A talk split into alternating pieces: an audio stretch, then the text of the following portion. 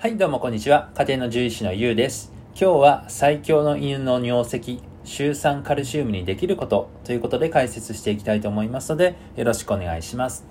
えーこの番組は動物病院で10年近く働いている獣医師が作っております。はい。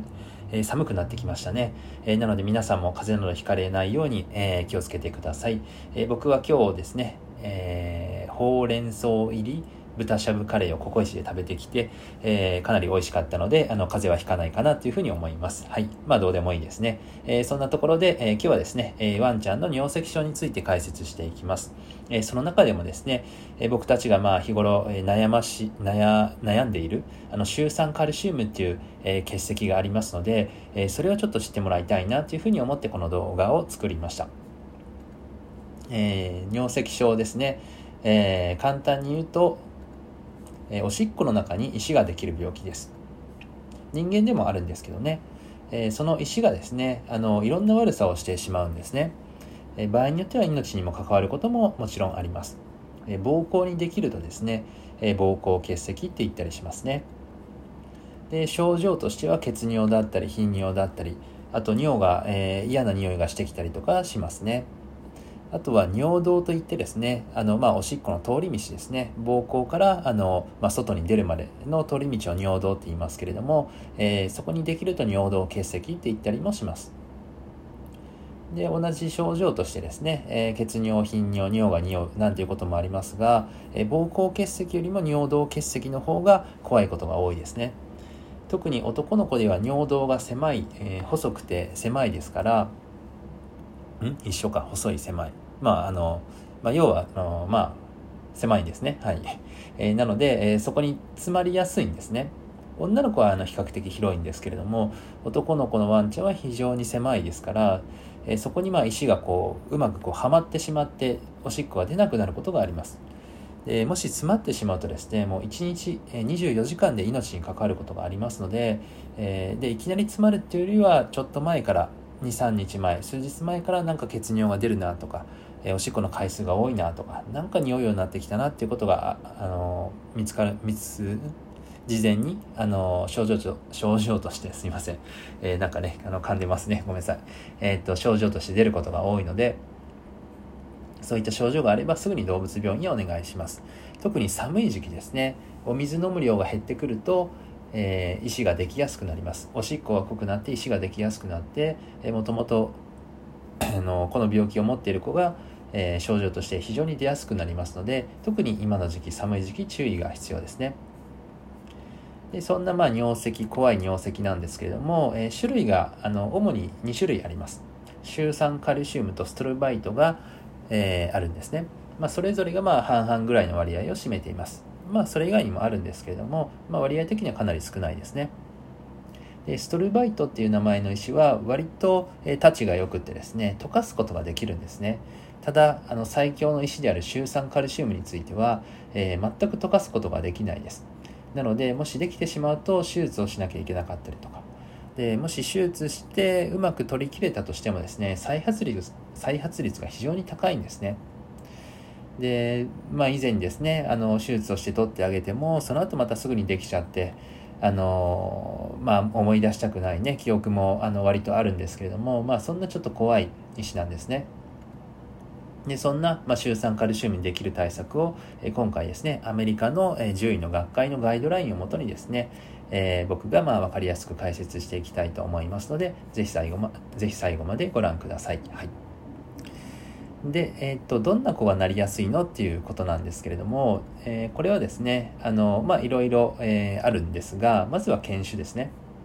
犬種については、ミニチュアシュナウザーが結構多いですね。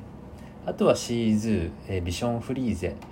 それ以外には小型犬に、かなり多い傾向です。なので、チワワさんとか、まあ、トイプードル、えーなどなどですね、ポメラニアンとかですね、そういった小型犬に、えー多くって、まあ、特にシュナウザ、ミニチュアシュナウザ、シーズ、ビションフリーゼに多いというふうにされています。あとはお水をあまり飲まない子ですね。まあ、特にまあ寒い時期にはお水飲む量が減るので、先ほども申し上げましたけれども、石ができやすくなります。あとはまあ小型犬さんってまあやっぱりお家の中でですねあんまり活動もしなかったりとかお水をガブガブ飲むっていうことがあんまりないのでそういったところでできやすいのかなっていうふうに個人的には思っています。あとは食べ物ですね。ミネラルとかカルシウムが多い食事やおやつをあげている場合。あとは動物性タンパク質が多い食事ですね、えー、あとおやつとか。あの、あのそういった鶏肉豚肉牛肉系の、まあ、タンパク質ですね。それを食べるとですねおしっこが酸性化しやすいんですね。また後であの解説しますけれどもそうすると、えー、シュウ酸カルシウムはできやすいんです。でちなみにですができない子は、まあ、正直に何食べても大きな石とか結石にはならないと個人的には考えています。なので自分個人の経験としてはあの、まあ、日頃からですねいろんな子を相手にしてるんですけども、まあ、食生活聞くとですねあのもうドッグフード全く食べてなくってもう手作り食だけで、えー、おやつもバンバンあげてっていう子もいるんですけれどもいろんなもの食べてる子が絶対になるかっていうとそうではないんですね。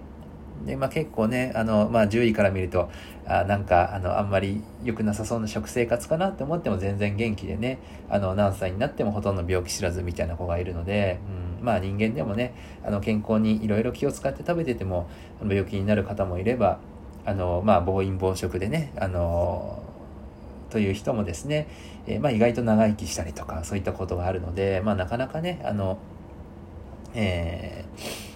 何て言うんでしょうかね、まあ、単純なものではないのかなというふうに思いますね。はい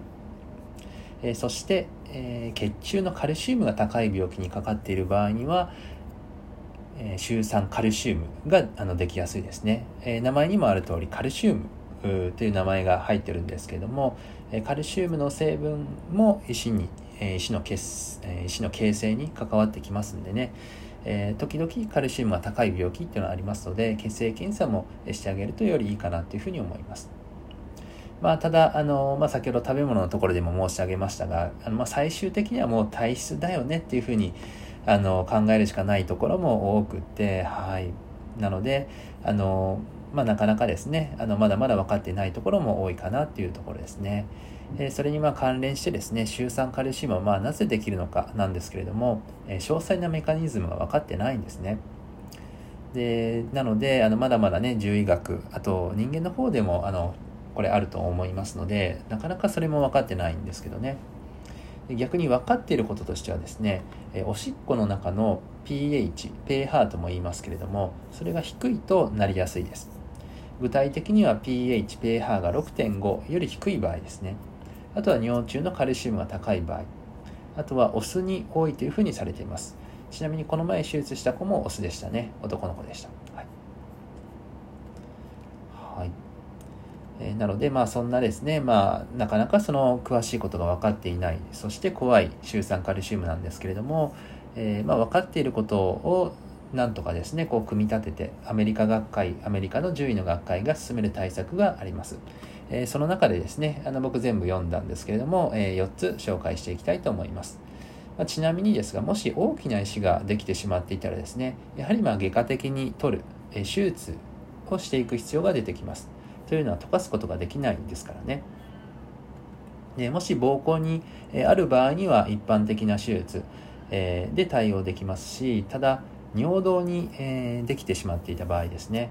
この場合には一度管を入れて膀胱に押し戻すことで一般的な手術膀胱切開という手術で取り出すことができます。ただ時々もがっつりはまって全く押し戻せないことが、えー、まあ、そんなにねあるわけではないんですけれどもありますのでその場合には、えー、尿道をですねあの切って縫うみたいな、えー、手術があるんですけれどもかなりその、え合併症というかあの成功の確率があのちょっと低くなる手術になるのでなるべく膀胱を切るっていう手術の方がいいんですね。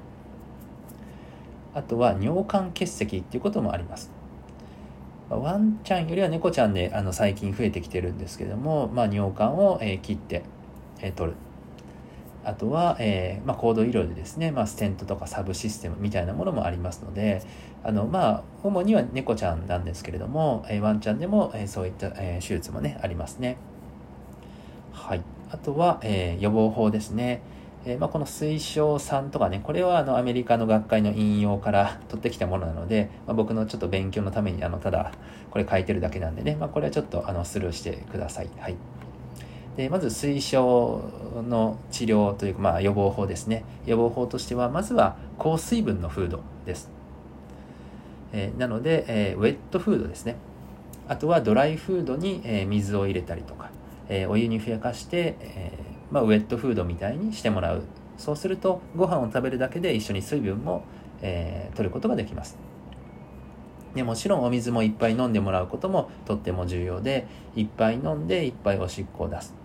え、これがあの正直一番重要なんですね。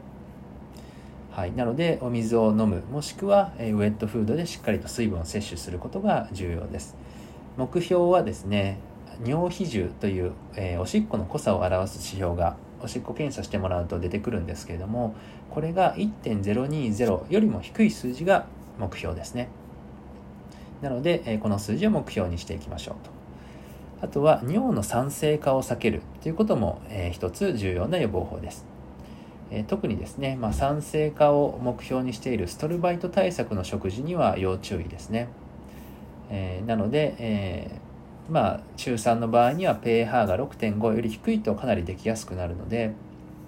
あの、まあ、明らかにね、酸性化食という場合には、あの、これより低い場合には、ちょっとご飯考え直し考え直した方がいいんじゃないかなというふうに思います。あとは動物性タンパク質には注意ですね。先ほども申し上げましたが、えー、とこれを取っちゃうと、えー、おしっこが酸性が酸性になりやすいですからね、臭酸ができやすくなる可能性があります。あとはおやつも注意ですね。お肉系、ジャーキーなども、えー、十分注意してあげてください。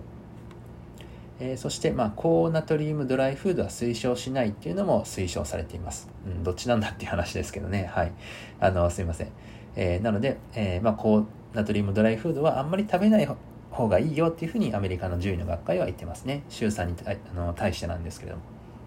はい。なので、まあ、高ナトリウム、えー、まあ、こう、えっ、ー、と、100キロカロリーあたり375ミリグラムより多い場合には、あの、避けた方がいいですね。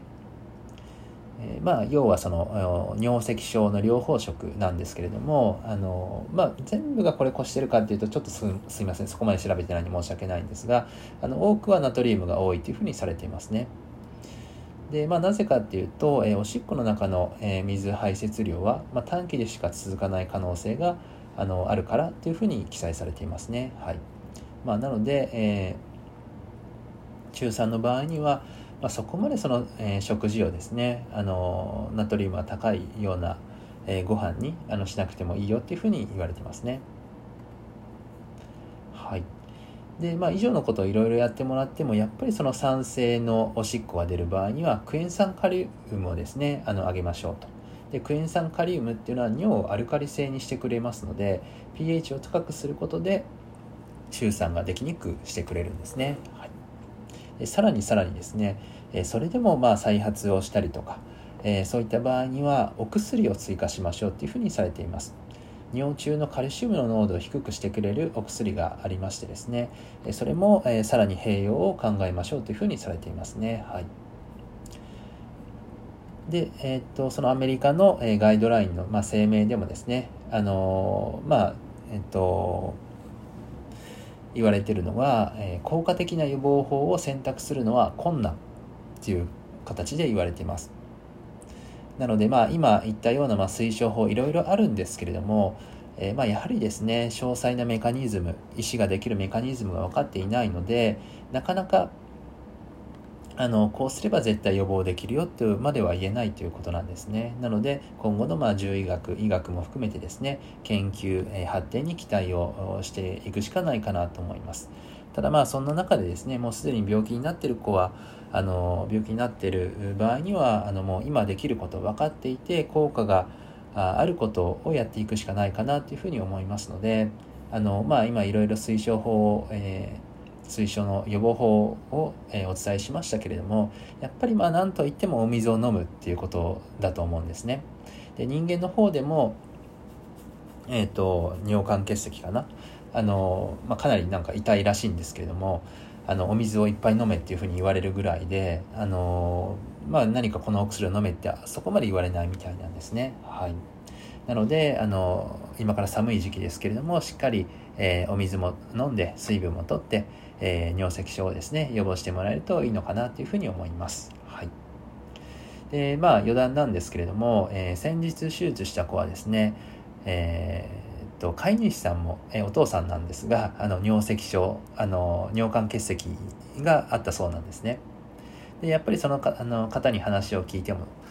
えー、と水をいっぱい飲めっていうふうにお医者さんから言われているみたいで、はいあのまあ、うちの子と一緒なんだなっていうことでですね、まあ、よりその理解をしてもらうっていうこともあってあの水をしっかり飲ませてもらってこの前の尿検査では非常にいい比重でしたね。はい、なのであのおそらくこのまま、えー、再発してくれなければいいなというふうに思いながら、はい、あの診察をね、えー、しておりました。はい、でまあ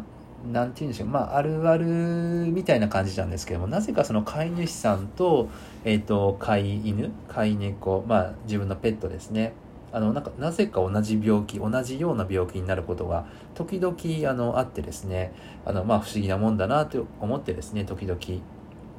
そういうお話をね聞くんですけどね。はい。まあ病気まで似てくるんでしょうかね。同じ生活をしていると。はい、まあ、それはちょっと本当にねいつも不思議に思うところなんですが。はい、まあ、そんなこんなでですね。あの、えー、日々ね診療頑張っております。はい。えーと、なので、えー、まあ、今後もですねあの動物のですねあのまあ皆さんに役立つような情報あと昔の自分がね知りたかった、えーそして、えー、まあ、根拠のある情報を、えー、お伝えしていきたいと思いますので、え今後ともですね、よろしくお願いいたします。はい。じゃあ、こんな感じでね、本日も、えご清聴ありがとうございました。